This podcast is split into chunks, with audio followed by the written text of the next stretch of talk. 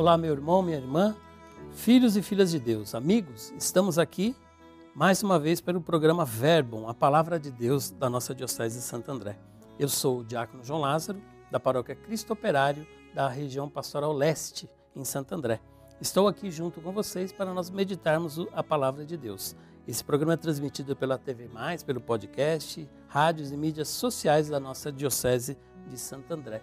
E hoje, seis de setembro, nós convidamos cada um de vocês para que a gente medite a Palavra de Deus no dia de hoje e nos coloquemos diante do seu amor e a sua misericórdia. O Senhor esteja convosco e Ele está no meio de nós. Proclamação da Palavra do Evangelho de Jesus Cristo segundo São Lucas. Glória a vós, Senhor. Naqueles dias, Jesus foi à montanha para rezar e passou a noite toda em oração a Deus. Ao amanhecer, chamou seus discípulos e escolheu os doze dentre eles, aos quais deu o nome de apóstolos. Simão, a quem impôs o nome de Pedro, e seu irmão André, Tiago, João, Filipe e Bartolomeu, Mateus e Tomé, Tiago, filho de Alfeu, Simão, chamado Zelota, Judas, filho de Tiago, e Judas Iscariotes, aquele, pois, que se tornou traidor. Jesus desceu da montanha com eles e parou num lugar plano. Ali estavam muitos de seus discípulos e grande multidão de gente toda da Judéia, e de Jerusalém, do litoral de Tiro e de Sidônia. Vieram para ouvir Jesus e serem curados de suas doenças. E aqueles que estavam atormentados por espíritos maus também foram curados. A multidão toda procurava tocar em Jesus, porque uma força dele saía e curava a todos. Palavra da salvação. Irmãos e irmãs, hoje, nesse evangelho, Jesus nos apresenta os discípulos, que, enviados depois da ressurreição, percorreram toda a terra e anunciaram a palavra de Deus, né? Esses discípulos, hoje, somos também chamados a ser como eles, anunciadores do reino de Deus. O que nesse evangelho também nos chama a atenção? A multidão procurava tocar em Jesus, porque uma força saía dele e curava a todos. Por que essa força saía de Jesus? Jesus também nos mostra um grande caminho a percorrer de discipulado, mas uma intimidade que Jesus tinha com o Pai, a oração. O evangelho nos fala que ele foi à montanha para rezar e passou a noite toda em oração a Deus.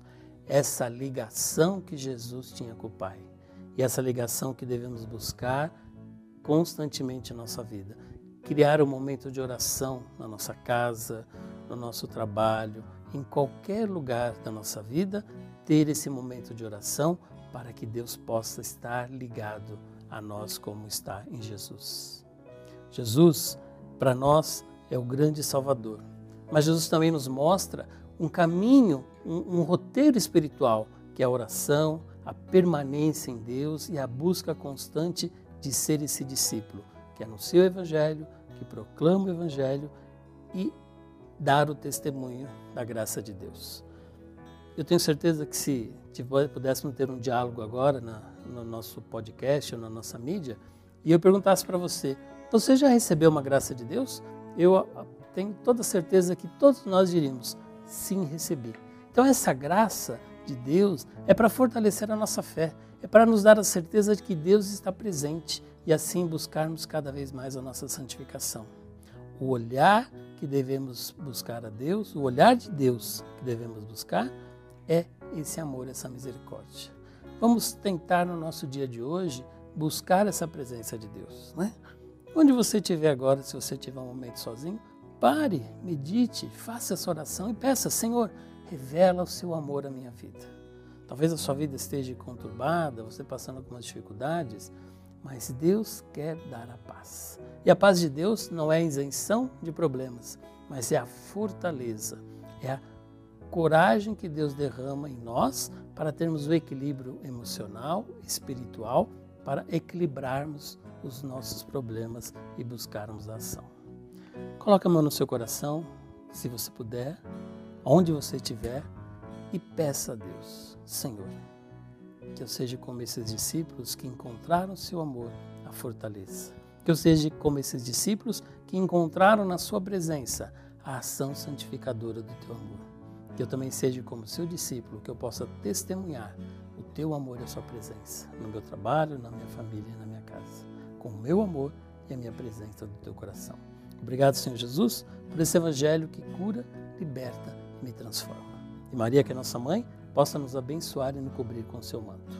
O Senhor esteja convosco e Ele está no meio de nós.